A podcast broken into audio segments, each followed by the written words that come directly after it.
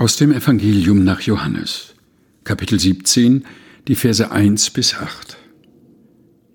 Solches redete Jesus und hob seine Augen auf zum Himmel und sprach, Vater, die Stunde ist gekommen, verherrliche deinen Sohn, auf dass der Sohn dich verherrliche.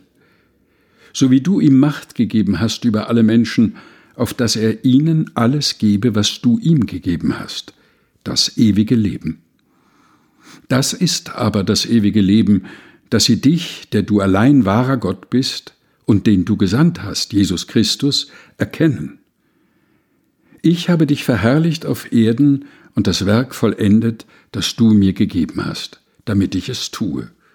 Und nun, Vater, verherrliche du mich bei dir mit der Herrlichkeit, die ich bei dir hatte, ehe die Welt war.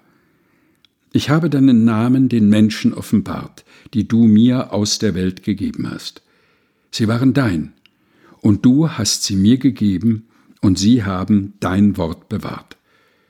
Nun wissen sie, dass alles, was du mir gegeben hast, von dir kommt. Denn die Worte, die du mir gegeben hast, habe ich ihnen gegeben. Und sie haben sie angenommen und wahrhaftig erkannt, dass ich von dir ausgegangen bin und sie glauben, dass du mich gesandt hast.